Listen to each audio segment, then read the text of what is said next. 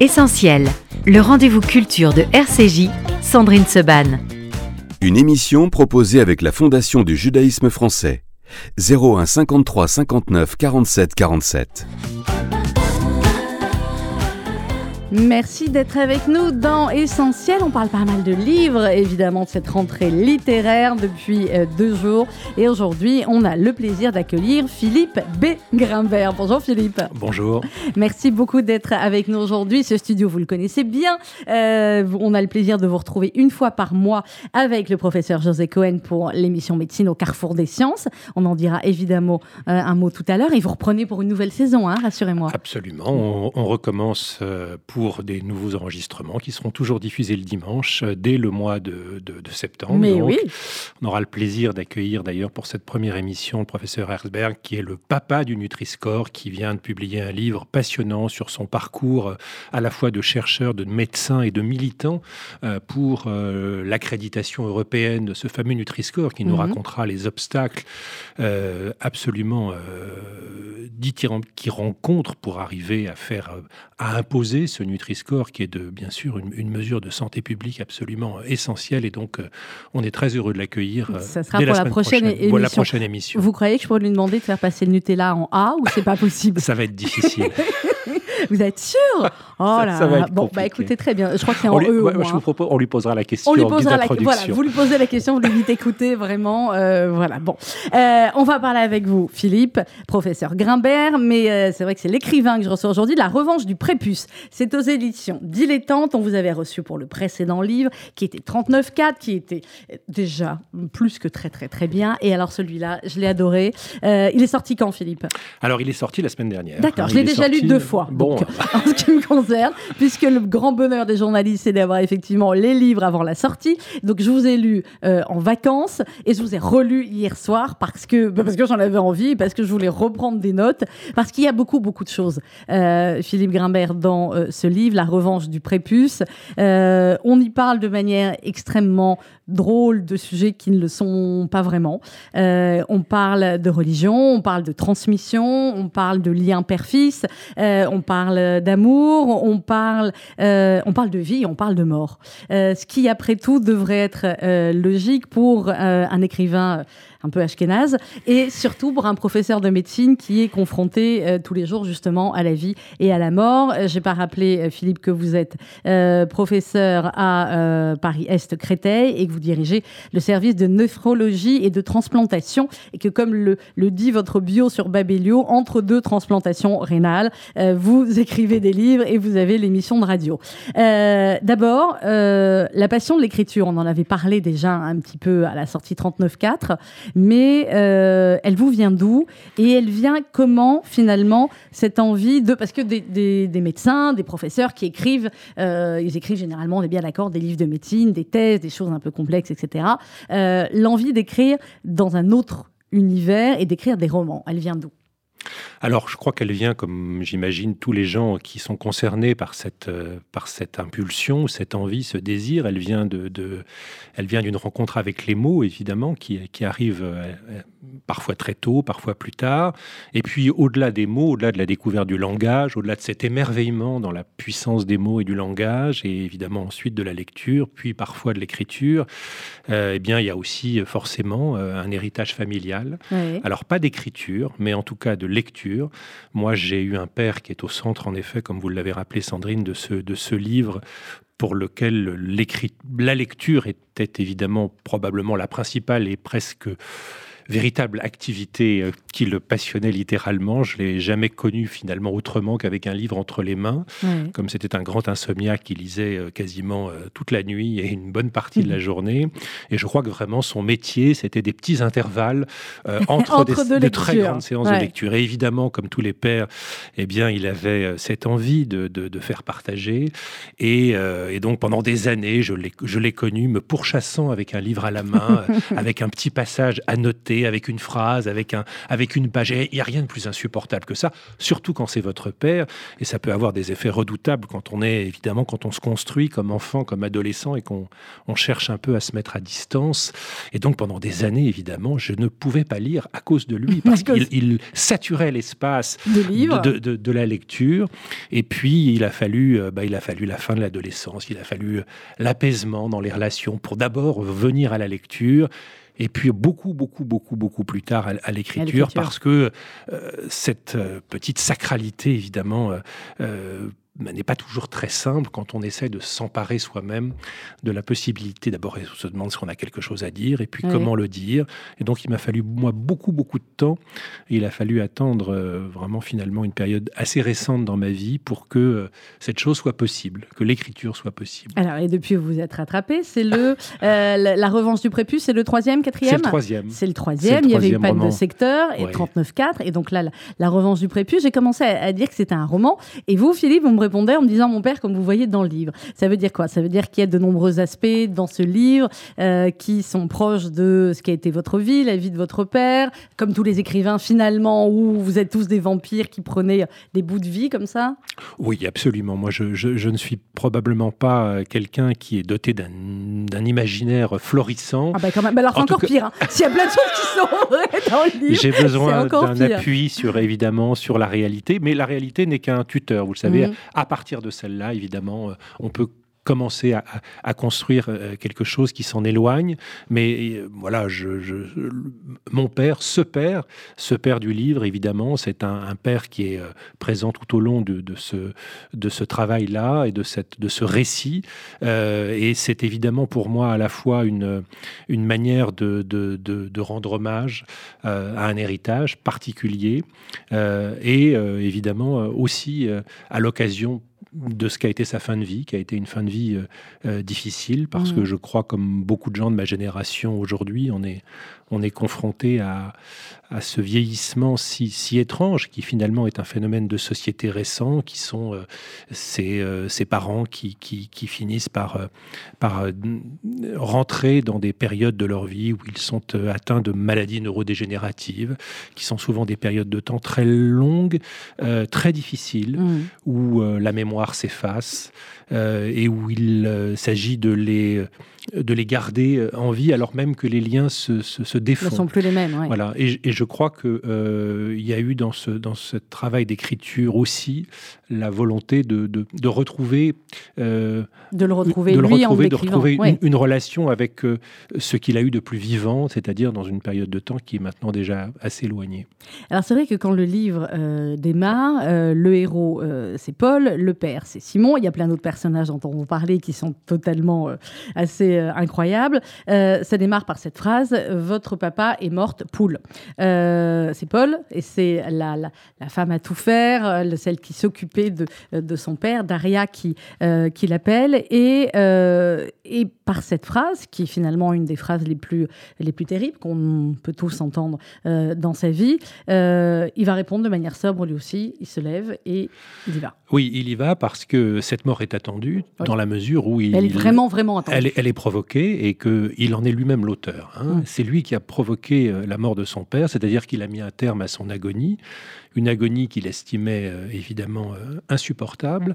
Et euh, donc ce geste, eh bien, il l'a effectué et il est rentré chez lui et il a attendu la mort de son père, mais d'une façon très particulière, puisque il en est d'une certaine manière l'auteur. Alors, le, livre part de ce geste parce que le, héros est médecin et qu'il a été confronté à cette possibilité ou à cette euh, de ce passage à l'acte, donc qui est le fait de, euh, de commettre ce geste qui à la fois est un geste d'amour, un geste qui permet d'abréger les souffrances d'un être qu'on aime et pour lequel on ne voit pas de solution euh, adaptée dans, dans l'immédiat de la situation, sans mesurer non plus ce que représente le fait de donner la mort hmm. et de donner la mort à son propre père. Ah, vous a donné la vie. Le livre se construit autour de ce passage à l'acte, hmm. dans ce qu'il a à la fois de généreux et de transgressif, et de ce qu'il induit à ce moment de la vie de ce fils, de ce fils médecin, comme question sur euh, ce qu'a été cette relation, ce qu'a été euh, euh, ce lien si particulier avec cet homme. Et voilà, donc j'ai souhaité mettre ce geste au centre du livre, ce, passage à l'acte. J'ouvre une parenthèse là pour le, médecin et pas pour l'écrivain, mais enfin les, les deux sont, sont liés. Il y a eu souvent des débats en France, effectivement, autour de la fin de vie, autour de l'euthanasie, etc. Et on a l'impression que c'est vraiment par moment. C'est-à-dire, il y a un moment où on va parler que de ça. Hein, on connaît mes, mes confrères euh, à propos d'une affaire. On pense à l'affaire Vincent Lambert ou, à d'autres euh, tristes euh, fins de vie comme ça.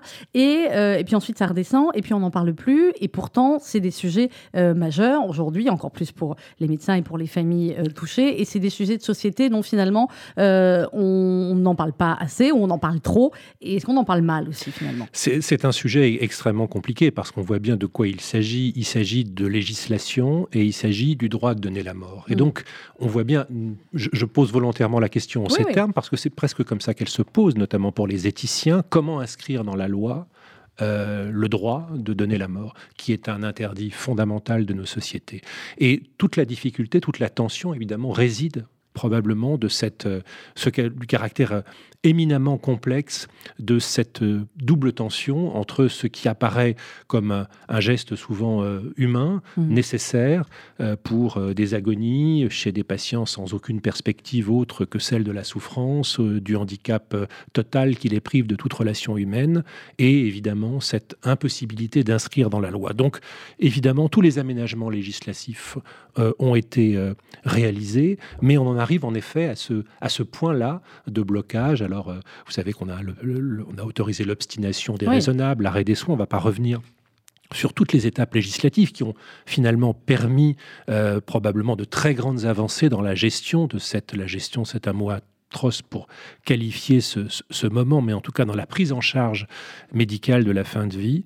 Mais reste néanmoins qu'on bute sur cette question absolument euh, essentielle. Avec finalement une hypocrisie euh, euh, évidente, puisque euh, les médecins transgressent cette loi régulièrement, mm. car il y a évidemment le, cadre des textes, et puis il y a la pratique, et ils confrontent finalement les praticiens de fait à la nécessité de la transgression. Et donc c'est également une, vraie question, le fait qu'à la fois on s'abrite sur un, un arsenal législatif qui permet à tout le monde d'être relativement au clair et hmm. en paix avec euh, cette non-transgression de cette loi fondamentale, alors même qu'on sait que cette loi est, violée euh, tout à fait régulièrement et souvent par nécessité. Et évidemment, euh, cette transgression, elle, elle paraît encore plus difficile et douloureuse quand elle est commise par quelqu'un pour un membre de sa famille, comme médecin mais pas seulement. Hmm. Alors, effectivement, dans, le, dans ce geste, il écrit un petit peu plus tard, euh, afin de soulager Simon, euh, et puis il dit ici, pour soulager euh, Doria, finalement, on soulage qui? Avec un geste pareil Évidemment le patient, mais aussi, dans une certaine mesure, la famille. Absolument, on, soulage, on soulage tout le monde, et, d'ailleurs, je, trouve que le texte et les textes, et le dernier roman qui a été écrit par Michel Houellebecq sur ce, sur ce sujet, où il prend position également de manière très claire, où il redit son opposition très, très tranchée à la possibilité même de l'euthanasie euh, active, qu'il considère comme l'un des gestes les plus barbares, euh, s'adresse justement à cette idée que ce geste est d'abord fait pour soulager mmh. euh, un environnement qui n'est plus capable, qui n'accepte plus, qui ne supporte plus de prendre en charge la déchéance, la vieillesse, la souffrance. Aussi voilà, de voir la souffrance. Absolument. Et donc que c'est souvent, en effet, un acte et un geste qui peut être commis pour au nom du patient, au, nom de l'intérêt évidemment euh, euh, d'un individu, mais au nom également euh, de ce que représente l'agonie, la fin de vie, la déchéance pour un entourage, avec évidemment dans des sociétés qui sont les nôtres, probablement plus que jamais euh, un événement ou une période ou un temps de la vie euh, qui est devenu euh, presque intolérable. alors même que on a accepté pendant des générations, pendant des siècles, de voir des gens mourir simplement. Tout d'un coup, ça n'est plus possible. Il faut mourir loin de chez soi. Il faut mourir à l'hôpital. Il faut mourir dans des lieux médicalisés. Il faut confier la mort à des experts. Il faut la gérer mm. de manière technologique. Et également parce qu'elle nous est insupportable, et pas simplement l'agonie, mais également tout ce qui la précède, bien évidemment. Alors, on était très sérieux là, parce que c'est vrai que c'est très sérieux, mais le livre, lui, est éminemment drôle, pas toujours, mais, mais à de multiples moments. Euh, la famille euh, de Paul, on va revenir à Simon après, mais il a, euh, il a une mère, Marthe, qui est assez particulière, hein, on va en parler, et il a, je crois que c'est alors la demi-sœur, Irène, c'est une sœur complète ou c'est une demi-sœur? Non, il a, il a, une demi-sœur et un demi-frère. Et, un demi-frère, et, un frère, pardon. Et, un frère, voilà. Christian le frère complet, entre guillemets, hein, et Irène, euh, la demi-sœur. Irène, elle est. Alors, ils vont se retrouver, évidemment, les enfants. Christian arrive un petit peu plus tard, mais Irène et, et Paul vont se retrouver à devoir prendre les décisions par rapport à leur père, et notamment les décisions par rapport à l'enterrement. En sachant que le livre ne s'appelle pas La revanche du prépuce pour rien, puisque Simon était un ashkénaze extrêmement angoissé, ce n'est pas du tout un pléonasme, et que, comme bah, pas mal, il faut bien le dire, de, de, familles ashkénazes après la guerre, ils ont eu tellement peur pour leurs enfants que certains fils, certains garçons n'ont pas été circoncis. Et bah, forcément, ça provoque beaucoup de, de, questionnements dans la tête de ce héros et dans ses rapports aussi avec les autres garçons et avec son père, qui du coup physiologiquement est différent. Ah oui, bien votre résumé de la situation. J'en serais absolument incapable, tellement je me rends compte que, que votre livre est compliqué. que cette histoire est, est, compliquée. Oui, en, en, effet, vous le dites très, très bien, Sandrine, ce, ce, père, il appartient à une génération qui est bien connue, de, de, de, de ces, de ces juifs du Yiddishland, qui ont mm. connu, en effet, euh, euh, qui est né bien avant la guerre, donc qui a été très largement concerné par euh, à la fois la, la, fuite des pays d'origine, des pays d'Europe de l'Est, l'arrivée en France, et puis, bien sûr, le contexte historique que vous connaissez. Et il a eu une réponse à ces événements historiques qui a été celle de beaucoup de juifs de sa génération, qui a été de, de décider à un moment donné que quelque chose devait s'interrompre dans mm. la transmission, dans la filiation, considérant finalement deux choses, à la fois que euh, finalement euh, la question des origines, de la communauté, c'était plus des valeurs euh, intellectuelles auxquelles il adhérait, l'universalisme, l'engagement politique, et puis en même temps parce qu'il considérait qu'elle véhiculait surtout une source de souffrance, de misère, de mise en danger, et donc il y a eu ce, juste après la guerre un certain nombre de pratiques qui ont considéré, qui ont consisté bien sûr à pour beaucoup à changer de nom, mmh. ce qui est le cas du personnage, et puis à ne pas transmettre le peu qu'ils avaient reçu euh, de la part de leurs parents, donc à décider eux-mêmes que quelque chose devait s'interrompre absolument totalement. Et les générations qui ont suivi ont dû se débrouiller avec cette histoire, avec cette grande interruption, cette grande question, les silences aussi euh, parfois, et évidemment cette question a été euh, très largement traitée. Et donc cette famille qui a été élevée, qui a en commun, en socle commun, même si les mères sont différentes, mmh. ce père, ce père qui décide qu'il arrête qui met l'interrupteur sur la question de la transmission de la judaïté, eh bien au moment de sa mort, évidemment, est rattrapé par l'histoire et par les évolutions de ses différents enfants, et la prise en charge de son enterrement, sans doute, va être un sujet de conflit absolument majeur. Qui est extrêmement drôle euh, aussi, c'est terrible, mais c'est, mais c'est comme ça que ça se passe. Je suis en train de rechercher la, phrase du rabbin où il explique que, euh, que de toutes les manières, euh, quoi qu'il fasse, c'est pas parce qu'il était après parti vers le, vers le communisme. Alors il y a un certain, comment il s'appelle Serge, euh, c'est le Krivine, Serge Krikine. Voilà, vous avez vu comme j'ai mélangé. Euh, euh, voilà, qui va venir aux obsèques. il a pu préférer, voilà, c'est ça, à un moment donné, le, le capital au Talmud, machin. Ça change rien. Il est né juif, il est mort juif, donc en termes. Oui, c'est ce que rappelle le rabbin, parce qu'il y a, y a un, très, un très, très, très beau travail de, ce linguiste qui s'appelle Jean-Claude Milner, qui s'appelle Les Juifs de savoir, qui raconte évidemment l'épopée intellectuelle de ces juifs qui, sitôt arrivés en France, n'ont eu de cesse de troquer le Talmud et les textes contre la science, la psychanalyse, le marxisme.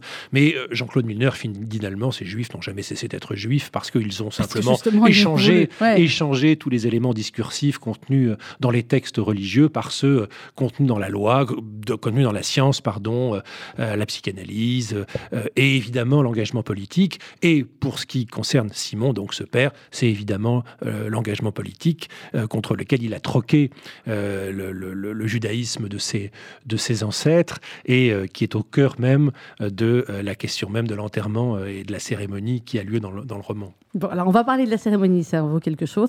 Juste après une petite pause musicale, on est ce matin avec Philippe B. Grimbert, La revanche du prépuce aux éditions Le Dilettante. C'est vous qui avez choisi la pause. Philippe, c'est Anne Sylvestre Oui, Anne Sylvestre, euh, Les gens qui doutent, c'est une chanson que j'aime beaucoup. Et donc, euh, C'est pas rassurant ça quand on a face à un professeur de médecine comme vous et on dit qu'on aime les gens qui doutent. Oui, mais vous pouvez pas douter. C'est l'Ashkenaz. Ah, c'est vrai, j'avais oublié. C'est pas l'homme de C'est ça. Anne Sylvestre sur RCJ qui devait donc être un peu Ashkenaz. Et on se retrouve juste après.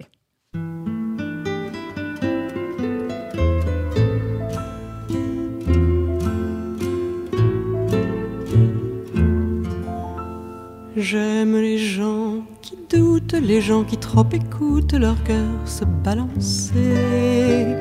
J'aime les gens qui disent et qui se contredisent et sans se dénoncer. J'aime les gens qui tremblent, que parfois ils nous semblent capables de juger. J'aime les gens qui passent moitié dans leur godasse et moitié à côté. J'aime leurs petites chansons, même s'ils passent pour des cons. J'aime ceux qui paniquent, ceux qui sont pas logiques, enfin, pas comme il faut. Ceux qui, avec leur chaîne, pour pas que ça nous gêne, font un bruit de grelot. Ceux qui n'auront pas honte de n'être au bout du compte que des ratés du cœur su dire délivrez-nous du pire et gardez le meilleur. J'aime leurs petites chansons, même s'ils passent pour des cons.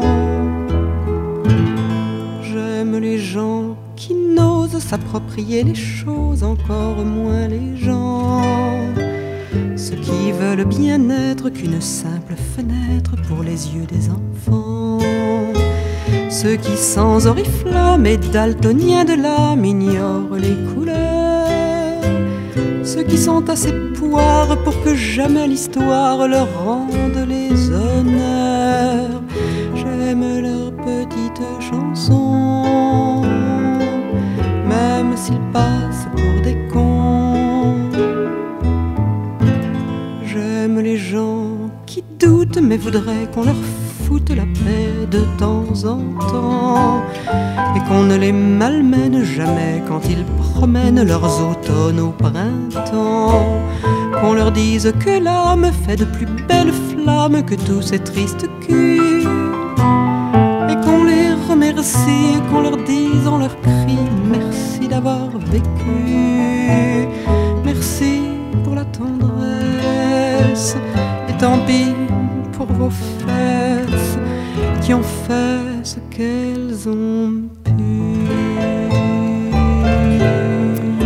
Anne Sylvestre, très joli choix de euh, Philippe Grimbert ce matin. On parle de son livre La revanche du prépuce aux éditions Le Dilettante. Allez voir la couverture là, ou alors regardez-nous sur euh, l'application RCJ. C'est quelque chose cette couverture, Philippe, vous êtes d'accord? Ah oui, alors c'est quelque chose. Écoutez, euh, c'est bon, pour, pour, vous dire les choses très, euh, très simplement, c'est surtout un, choix évidemment à la fois de l'éditeur, de, de, Camille Cabozon, de Dominique Gauthier. Et donc au début, j'étais un peu, un peu dubitatif parce que tous ces instruments de circoncision me paraissaient pas être la question centrale du, livre. Et, en fait, d'abord, je trouve que le, le, graphisme est très beau, les couleurs sont très belles. Et puis, euh, on a l'impression comme ça de voir plein de personnages euh, sur la couverture. Et je trouve voir des moustaches. Oui, en, particulier, je trouve finalement qu'elle est, elle est, elle est très réussie et que c'est un choix très, très judicieux. Alors, euh, toute la famille arrive donc au fur et à mesure dans, dans l'appartement de Simon et il y a la préparation des obsèques. parfois, souvent, quand on peut se rappeler d'obsèques après, quand on n'est pas trop concerné, il y a des moments qui sont des moments souriant et parfois euh, complètement euh, anachronique.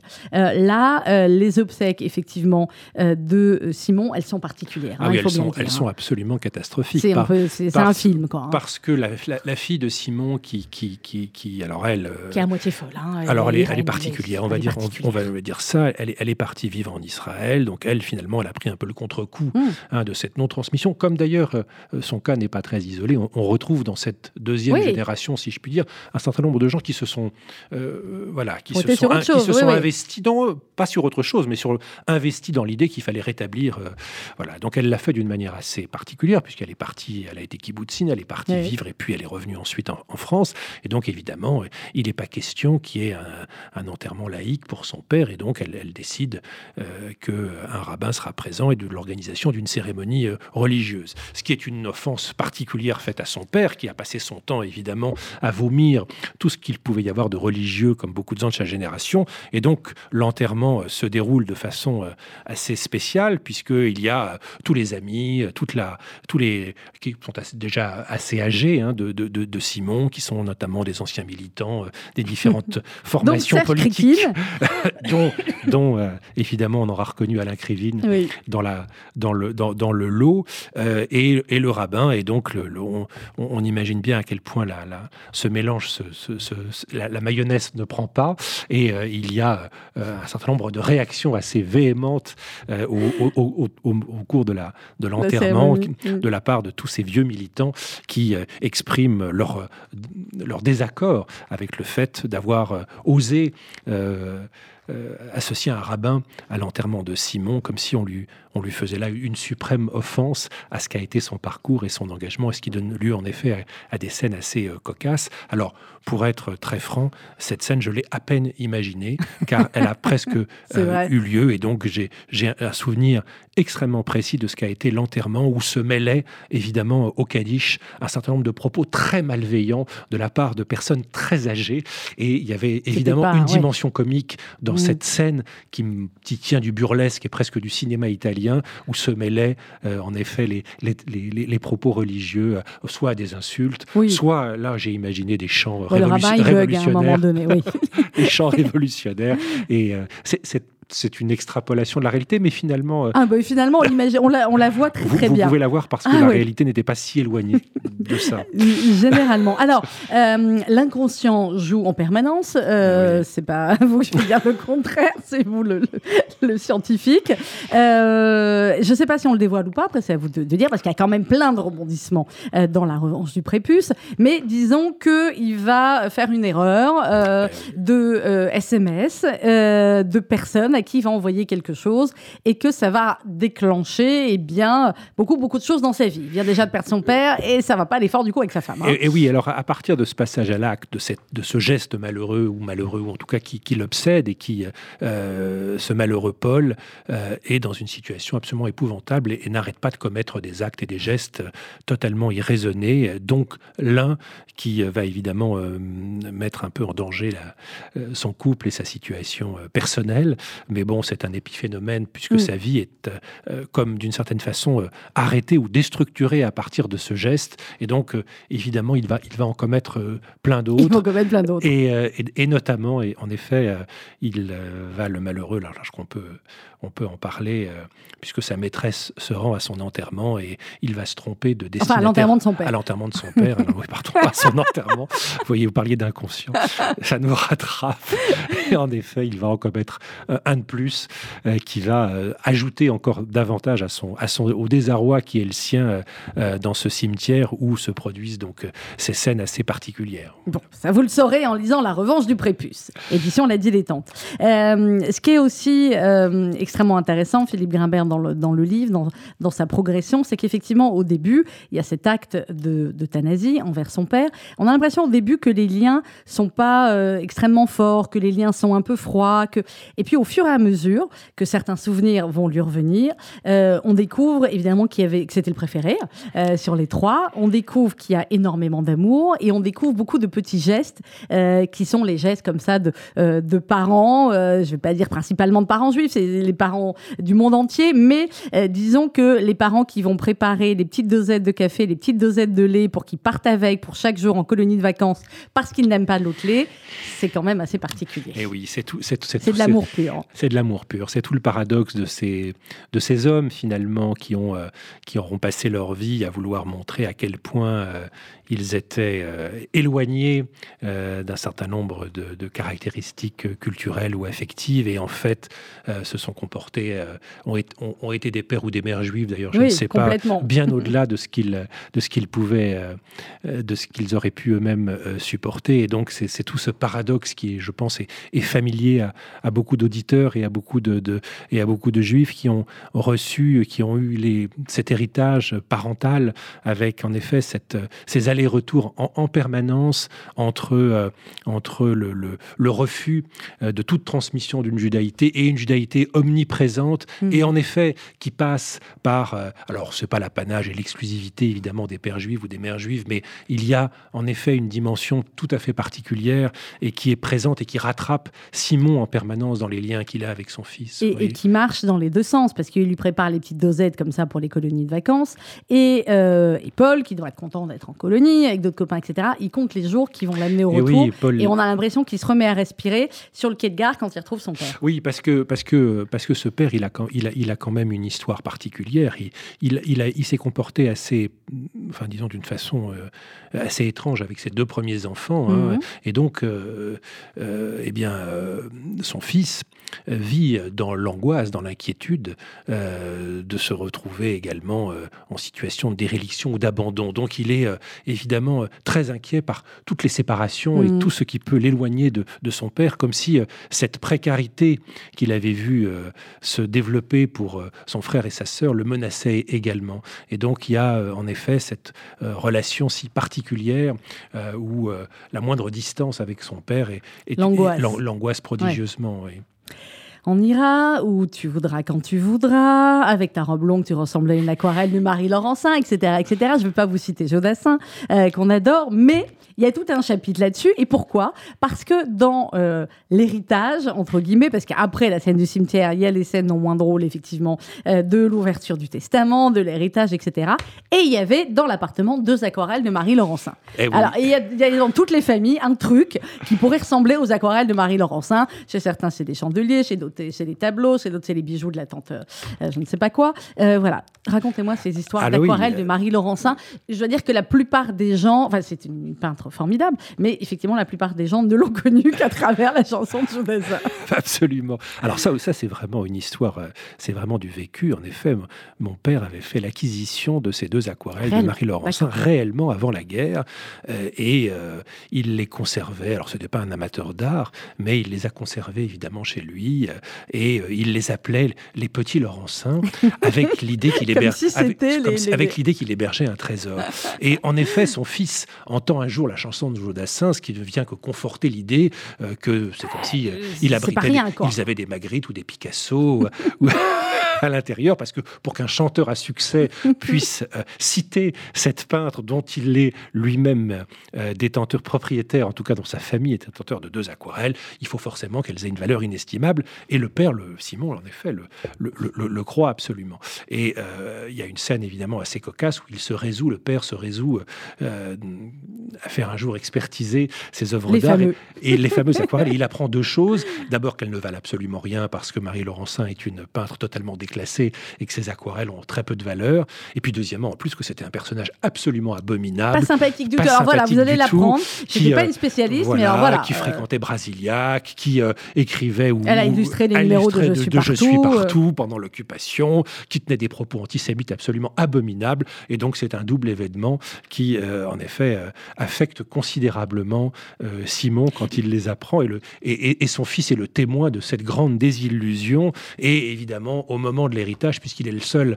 à connaître la vraie valeur de ses toiles, eh bien, on va pas le raconter, mais c'est un, enjeu particulier dans, en effet dans l'héritage. Mais j'ouvre une parenthèse, du coup, il aurait fallu dire à Jodassin euh, que Marie Laurencin, c'était pas. Alors, ça rimait, mais euh, Jodassin était juif aussi, Absolument, ça ne devait pas du tout lui. Bon, bref, voilà. Euh, je préviendrai son, fils, si mais enfin, on va pas changer la chanson maintenant. reprenons notre, notre, nos personnages. Alors, Christian, on va en dire un mot quand même de Christian, qui est le, qui est le frère. Lui, il est parti dans un autre délire aussi. Alors hein, oui, lui, euh. lui c'est le, lui, c'est le, c'est le mauvais fils, hein, Christian. Ouais. Parce qu'il y a, il y a évidemment cette, euh, dans, comme parfois dans cette fratrie, vous savez, les rôles sont distribués. Il y a, Ah le, bah, bon, toujours. il y a le bon et le mauvais fils. Parfois, il y a le bon, la brute et le truand. Parfois, il y a le bon, la brute et le truand. Et être désigné comme étant le bon fils peut être parfois un fardeau absolument Mm. épouvantable.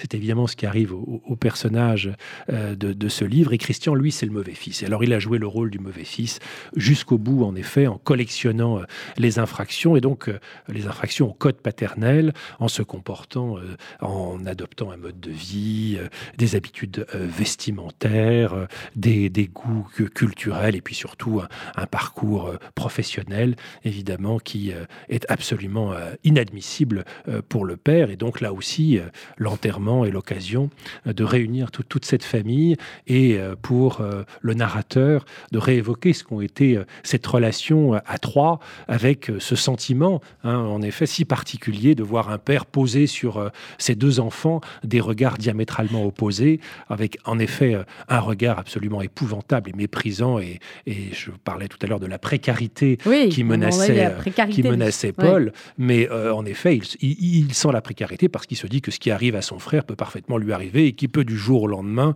être l'objet comme ça d'une d'une vindicte absolument épouvantable ou d'un reniement, comme, comme Simon d'ailleurs a renié son, son propre Son fils. Parce qu'il le trouve simplement euh, absolument niveau. pas Ouais. au niveau et pas Ouais. comestible à ses yeux. quoi. Alors, avec un fils, effectivement, qui n'a pas été circoncis, le- on imagine que Christian non plus, et un fils aussi qu'il a appelé Christian, ce qui est quand même Ah aussi euh, un, on est Ah, d'accord à qu'il y en a plus. Alors vous, hein. de- vous devez en connaître des Christophe et des Christian qui viennent de ces familles. Moi, j'en connais beaucoup. Oui, et et je, mais- crois que comme la non-circoncision, le fait de porter ces on prénoms, essaye de cumuler. Hein. voilà, on cumule Voilà. bien, on charge la barque et il y a toute une et on paiera génération le psy après. voilà, qui s'est retrouvée à devoir porter ces stigmates, Mm. non seulement de non-judaïté, mais alors quand on s'appelle Christian ou Christophe, c'est parfois encore pire. Il faut Voilà. aller bien au-delà de cela. On voit Hein, très bien voilà. que face aux Allemands, non, non, là, on- là ils auraient été a- bien. Il y a une histoire juive que vous connaissez euh, sûrement de ce, de ce père qui, euh, qui met son enfant dans une école catholique et donc parce que pour lui donner une éducation de très bonne qualité. euh, Et alors, il interroge un jour son fils, il lui dit Qu'est-ce que tu as appris aujourd'hui? Il lui dit eh ben, Papa, j'ai appris le Père, le Fils, le Saint-Esprit. Alors, le, le- le- le père est fou furieux. Il dit Qu'est-ce que c'est que ces histoires? Euh, Chez nous, les Juifs, nous n'avons qu'un seul Dieu et nous n'y croyons pas. Hein et donc, voilà, il faut, il faut C'est que les enfants bah, vivent avec, ces, va pas, avec ouais. ces, ces messages paradoxaux en permanence, ces double bind, comme disait euh, Gregory Batson, où on leur donne deux signaux qui Mhm. vont dans le deux sens contraires. Et le fait de s'appeler Christian, par exemple, bah, c'est évidemment de porter euh, comme, euh, comme, comme marque même cette, cette distorsion ou cette contradiction absolue à l'intérieur même de son identité. Débrouille-toi avec ça. Et débrouille-toi. Et après, on s'étonne qu'il y ait autant de Voilà. Il ne faut pas s'étonner, absolument pas. Alors, on va pas révéler, évidemment, la, la fin du livre, d'autant plus que jusqu'à la fin, hein, jusqu'à la dernière page, il y, a du, il y a du suspense, il y a des rebondissements, Philippe Grimbert. Euh, mais on peut dire qu'à un moment donné, il y a, de manière complètement fortuite et dingue, un retour euh, aux origines et un retour vraiment sur le terrain, hein, géographiquement Ouais. aux origines. Oui, ouais, ouais, absolument. À ce moment-là, donc Daria, que vous avez cité, euh, qui est une, Qui est qui l'auxiliaire de vie très sympathique, qui a accompagné euh, Simon dans toutes ses dernières années de vie, euh, vient de la même ville de Roumanie. C'est un hasard, Mais oui. mais évidemment. euh, Il n'y a pas de avec, hasard. avec une certaine hostilité entre les deux personnages, vous l'imaginez bien, parce que aux yeux de Simon, les Roumains sont tous des abominables paysans antisémites, responsables de pogroms. Donc cette relation a été également tout à fait particulière. Et euh, quand Daria voit Paul de- en plein désarroi, en plein deuil, et qu'elle perd également de ce fait son emploi, travail, elle ouais. décide de retourner dans sa ville d'origine et elle l'embarque dans un voyage qui est un petit un voyage initiatique où euh, Paul est contraint malgré lui de retourner dans la ville de naissance de Simon, la ville qu'il a fui au décours d'un pogrom. Et donc ce, ce voyage est raconté en effet dans, dans le roman. Alors, voyage sur place, je vous laisserai le, le découvrir. Alors, il y a un autre personnage euh, aussi. Il y en a plusieurs comme ça, des, personnages, on va dire, qui gravitent autour de, cette famille. Stanislas. Vous pouvez me parler un peu de Stanislas? Ah oui, alors Stanislas, c'est un, euh, là aussi c'est un personnage imaginaire, c'est le, c'est le, c'est un grand professeur de médecine, c'est un doyen. Et alors lui, il est, vous savez, il, appartient à cette, à cette génération euh, également qui s'est arrangée comme il pouvait. Alors lui, sa, sa mère est donc il a évidemment des vraies difficultés vis-à-vis de, cette demi, semi-judaïté. Et alors il, est dans une dans une identification complète à la dramaturgie ashkénaze. Alors ça, je vous, avais vous en avez sûrement rencontré aussi des comme ça, pour lequel la, la dramaturgie, et en particulier l'identification à une histoire qui n'est pas la leur, mais qui est celle de leurs parents ou de leurs grands-parents, tient lieu d'identité. Alors ça donne des personnages qui sont à la fois extrêmement touchants, parfois un peu irritants, il faut le dire, et donc Stanislas, il est totalement dans ce, dans ce, dans ce rôle-là. Il ne vit que dans ses euh, voyages en Pologne et dans la visite des camps de concentration. Il regarde Nuit et brouillard en permanence, et toutes ces références culturelles juives se réfèrent à la Shoah. Il est dans une espèce de Shoah mania, mais sympathique, mm. émouvante, extrêmement touchante. Et puis ils ont un vrai lien également d'amitié. Donc c'est un personnage en effet. Euh, et le premier, voilà, et le premier truc qu'il va lui dire à un moment donné, je dis que j'ai trouvé la preuve que mes deux grands-parents ont bien été assassinés par les Einsatzgruppen le 30 septembre à Babillard, exécutés et balancés dans le ravin par les ministres de la. Euh, même moi, la, j'ai fait allemand pourtant. Hein. Schutzmannschaft.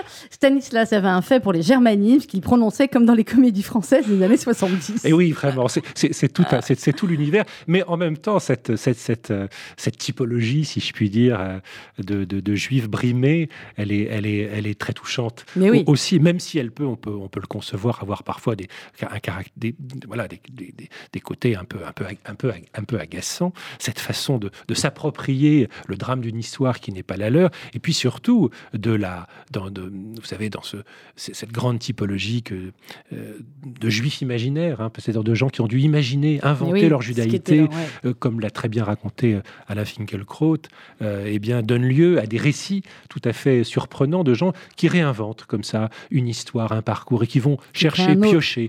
Et finalement, la, grande idée du livre, c'est peut-être que la, le, plus simple, c'est de rester à l'intérieur même d'une transmission symbolique. Ça évite pour chacun de s'emparer comme il le peut avec cette dimension imaginaire de l'histoire euh, et de toutes ces versions délirantes euh, pour donner en effet ces galeries de personnages qui font ce qu'ils peuvent malgré tout pour arriver à, retrouver cette, cette, trace et cette filiation dont ils ont besoin. Alors, votre héros, Paul, euh, a des enfants. On en parle euh, assez peu, juste au moment effectivement des, des, problèmes euh, avec sa femme. du coup, on ne sait pas, je ne crois pas, si il a cassé de nouveau la chaîne ou s'il a repris la chaîne. À moins que ce ne soit que les filles. Non, non, il a, il, a, il a, des fils. Il a repris la chaîne, en effet, parce qu'il a épousé une mère qui, elle, alors une femme, pardon, une mère de ses enfants. Donc, ça fait deux fois. Ça fait deux fois. Une femme qui, elle, justement, n'est pas dans ses questions infini. Oui, elle, est, très. ça l'a surpris d'ailleurs au début parce que lui, il était plutôt en train de séduire des très catholiques, très bonne famille, très. Oui, il était très attiré par les goy. Ça lui, ça lui paraissait beaucoup plus exotique et intéressant. et bon, il finit par faire des enfants juifs et par épouser une femme juive parce que finalement, il peut pas faire autrement. Et il a des enfants juifs et donc se pose en effet à un moment donné la question de la circoncision. Lui-même n'a pas été circoncis et euh, évidemment, il va faire circoncire son fils. Et euh, c'est son fils euh, qui raconte cette scène invraisemblable qui a lieu au moment de la, de la circoncision, où euh, le père, Simon, lui, donc Simon, alors Simon vient, le grand-père, donc vient à la circoncision de son petit-fils en râlant, en trouvant ses gestes à la fois barbares et dangereux, car il reste convaincu que, que, que les nazis sont à nos portes et que l'histoire ne fait que se répéter, et, que circoncire ses enfants, c'est exhiber les stigmates d'une judaïté menace, menacée, et donc il n'est pas question d'en rajouter. Il va se produire cet événement qu'on raconte pas, mais si particulier, où euh, au moment de la circoncision de son fils, eh bien, Simon va exprimer lui aussi des, stigmates assez particuliers qui sont, euh, euh, qui sont, euh, bon, enfin, qui sont pas sans rappeler en effet ce que représente le geste de la circoncision, mais les lecteurs le découvriront dans le roman. Clairement. on parle il y a l'héritage, évidemment, dans le livre. À un moment donné, on l'a dit de manière drôle avec les maris Laurencin et puis euh, d'autres choses. Euh, mais finalement, euh, on se rend compte que les trois enfants, même Christian le mal-aimé, auront chacun, vers la fin, un, un héritage spirituel, intellectuel, émotionnel différent de leur père, mais qu'il reste quand même quelque chose, bien évidemment. Oui, absolument. Bah, c'est en effet, c'est ça le, le, le, paradoxe. C'est que, évidemment, ces pères transmettent malgré eux mmh. quelque chose. Donc, ce qui est, on, voit bien que ces héritages et ces transmissions ont été très différentes pour chacun de ses enfants, que chacun euh, a, fait ce qu'il pouvait pour ce. Alors probablement celui pour lequel les choses ont été le plus difficiles, c'est Christian parce qu'il a été donc lui très vite rejeté. L'admisseur, alors elle, euh, elle est particulière également. Son parcours en Israël avec euh, le gendre israélien, qui, est un personnage également du roman, qui trouve assez, faut dire assez peu enfin qui, sait assez peu aux yeux de, aux yeux de Simon, elle également a eu un parcours qui est, particulier. Et puis donc, bah voilà, il y a celui, il celui de Simon qui s'est arrangé comme il pouvait et qui, à travers ce voyage, à travers, à travers cet enterrement, à travers ce geste également, est convoqué à re-questionner en effet ce qui, ce qui le lie à cet homme et ce qu'a été son, héritage malgré tout. Hmm. Alors, je l'ai dit, jusqu'à la dernière page du livre, il va être question d'héritage, de transmission, euh, de vie et, de mort. Je l'ai redit au début de l'émission. Euh, professeur Grimbert, là c'est au professeur que je vais reparler, euh, directeur du service de néphrologie et de transplantation à l'hôpital Mondor. évidemment que tous les médecins ont un rapport à la vie et la mort, c'est le travail des médecins. Mais quand on est comme vous, quand on fait des transplantations, des greffes, vous me dites si je dis des bêtises, c'est encore plus le cas. Euh, comment on appréhende ça euh, et comment ça se passe finalement la première fois qu'on doit faire ça? Bah, alors, euh, vous savez, il y, a des greffes qui sont des greffes d'organes vitaux, comme le cœur et le foie. Dans ma spécialité, c'est la greffe de rein, qui n'est pas un organe vital, parce qu'on a des, on a des, des, alternatives qui permettent à des patients de rester en vie même quand le rein ne fonctionne plus, qui s'appelle la dialyse, mais qui qui condamne des patients à des vies de dépendance euh, et euh, euh, d'intrusion de, de, la maladie qui sont parfois à la limite du supportable. Hein. Être trois fois par semaine dans un centre de dialyse, c'est souvent sacrifier une grande partie de sa vie. Et évidemment, la transplantation a quelque chose d'une thérapeutique absolument à la fois magique et magnifique, puisque elle donne aux patients soit la réalité, ou en tout cas le sentiment d'une nouvelle vie, de quelque chose qui, qui, qui vient qui va commencer, qui les sort de la maladie, ce qui n'est pas tout à fait le cas, mais avec le fait d'héberger euh, l'organe d'un autre. Et donc, c'est très surprenant de, de, de, voir comment des individus euh, euh, s'accommodent de cet intrus. Jean-Luc Nancy, hein, le philosophe récemment disparu, a très bien parlé de ça pour sa transplantation cardiaque. et ce sont des histoires singulières, car la manière dont chacun d'entre nous retrouvons la vie aux dépens d'abord de la vie d'un autre, car il s'agit souvent de ça. Ce sont souvent mmh. des organes qui sont prélevés chez des individus en état de mort cérébrale. Donc, on sait qu'on doit la vie souvent euh, au décès de quelqu'un. Et, euh, et, en même temps, il faut aussi euh, s'approprier cet intrus, vivre avec lui dans une cohabitation qui est plus ou moins, c'est comme dans les couples, plus ou moins conflictuelle. Quand ça se passe bien, ça se passe bien pour le patient. Des fois, ça se passe pas bien. La relation est tendue. C'est ce qu'on appelle le rejet, avec toutes ces complications. Ça peut être que le rejet physique, on va dire, ou ça peut être aussi le rejet effectivement mental, c'est, une, vraie question. Hein. Vous savez, on a, on a toujours euh, beaucoup questionné le rôle de la psyché, du psychisme humain dans, ces, euh, dans les réactions euh, allergiques, dysimmunitaires, dans certaines maladies, dans, dans ce qu'on appelle l'immunodépression, hum. hein, qui porte bien son nom. C'est, difficile d'établir un, lien. on voit toutes les typologies, on voit des gens, en effet. ce qui est vrai, c'est que souvent, on remarque à quel point l'état psychique d'un patient va jouer un rôle dans la manière dont cette relation avec son greffon va se mettre en place, simplement dans le fait, par exemple, qu'il va euh, accepter les, les oh, il respectait. Accepter les... Une petite courbe, tout va bien. accepter ou non les contraintes des traitements anti-rejet. On voit par exemple des patients dans des moments dépressifs qui arrêtent leur traitement, qui perdent leur greffon à cause de ça. Donc oui, c'est une relation euh, euh, qui n'est pas qu'une relation physique, c'est une relation affective aussi, ou en tout cas physique et somatique et psychique avec, un, avec un organe étranger qui est absolument passionnante. Oui. Mais oui, j'imagine combien de transplantations, combien de greffes Vous avez compté ou pas? Alors, ah, en ce qui me concerne, plusieurs, plusieurs, plusieurs, centaines. En France, c'est à peu près euh, un peu moins de 5000 par an. Hein. Et puis, euh, il faut le rappeler aujourd'hui quand même, des grandes, grandes difficultés. L'hôpital public, euh, c'est pas l'objet de cette non, non, non, mais, moi, je suis passionné par ce que vous faites. absolument majeures qui mettent en péril des activités qui relèvent de l'hôpital public, qui est un lieu d'excellence et d'expertise pour des activités aussi compliquées, aussi lourdes. Et malheureusement, on, voit à l'occasion de la, la, la mise en danger de l'hôpital public des activités aussi importantes que celle-là être un peu menacées. Donc je crois qu'il faut vraiment que les pouvoirs publics fassent très attention à ne pas fragiliser ces édifices hein, ça, qui ça a tenu comme ça a pu effectivement les deux ans de pandémie mais voilà c'est un petit mais c'est clair. mais vous avez raison et ici on voilà on, fera plus que, que des rappels. Euh, je vous ai posé en première question Philippe Grimbert pourquoi vous écrivez? Donc la dernière question sera pourquoi vous avez choisi d'être médecin? Eh bien, euh, alors, j'ai choisi d'être médecin. Ça va, ça va vous paraître sur... vous paraître surprenant. En fait, je, je, ne voulais pas euh, faire le, la spécialité que je fais aujourd'hui. Je, je, voulais être psychiatre, comme beaucoup d'Ashkenazes. Hein. on, dit que c'est, euh, vous savez, la, différence entre un tailleur et un psychiatre. On dit une génération. Hein. C'est, ça. voilà. Euh, et donc, quand j'ai commencé après mes études de médecine, c'est la première spécialité que j'ai choisie. Je voulais être psychanalyste. J'avais lu Freud sans y comprendre grand-chose quand j'étais adolescent. Ça parlait beaucoup de sexualité. Je trouvais ça mmh. absolument formidable. Ça m'a beaucoup plu, même si j'y comprenais rien. Et évidemment, j'ai j'ai commencé mon activité en faisant ce que faisaient tous les jeunes psychiatres à l'époque, c'est-à-dire je me suis rué sur le, le divan d'un analyste mmh. pour ma formation analytique. Et là, j'ai réalisé que vraiment, c'est un métier que je ne pourrais jamais faire, que c'était pas pour moi, que ne serait-ce que cette, cette place qu'occupait le psychanalyste était absolument intenable, que j'avais mmh. besoin de, gestes, d'actes, de bouger tout le temps, euh, que cet effacement, ce silence, cette neutralité. C'est quand même, un sacré, ouais, mais c'est quand même un sacré grand, écart, parce que psychiatre, euh, pardon pour les psychiatres qui nous écoutent, c'est un métier formidable. Enfin, on est assis, on fait travailler le cerveau, eh etc. Eh euh, chirurgien, faire des transplantations, c'est quand même nettement oui, plus. Néphrologue, hein, mais c'est néphrologue, ouais, ouais, c'est un, un autre métier, mais moi j'avais probablement euh, euh, besoin d'être dans une, une pratique. Vous savez, les, euh, le, faire, l'agir, l'acte a aussi une, dimension pour certaines personnes qui est extrêmement utile, mm. notamment pour les grands angoissés. C'est-à-dire le fait de faire les choses et de sauver des vies, c'est ouais, pas mal. Hein. Qui peut avoir un caractère beaucoup plus apaisant hein, mm. que d'être dans cette.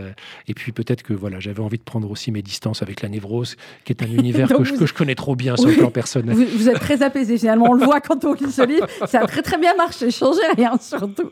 Merci beaucoup Philippe Grimbert d'avoir été avec nous ce matin.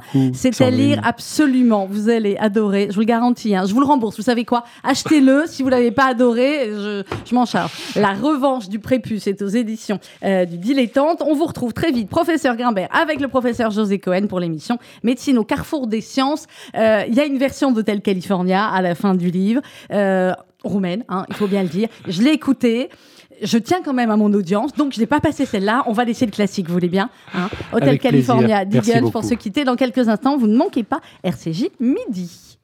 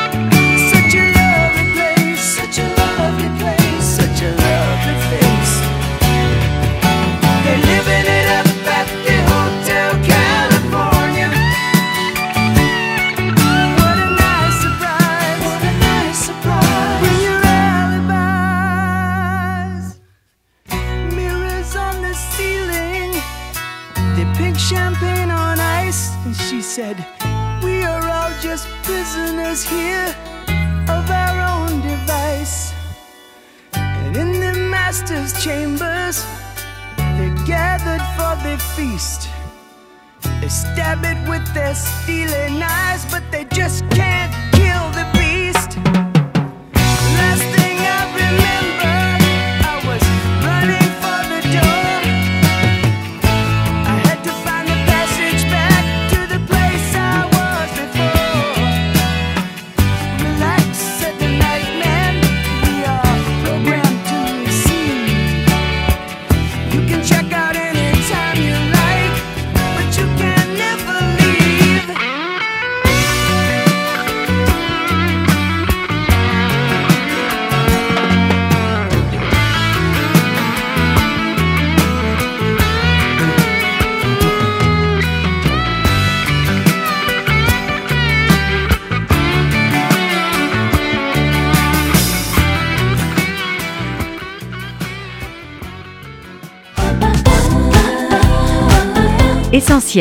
Une émission proposée avec la Fondation du judaïsme français 01 53 59 47 47.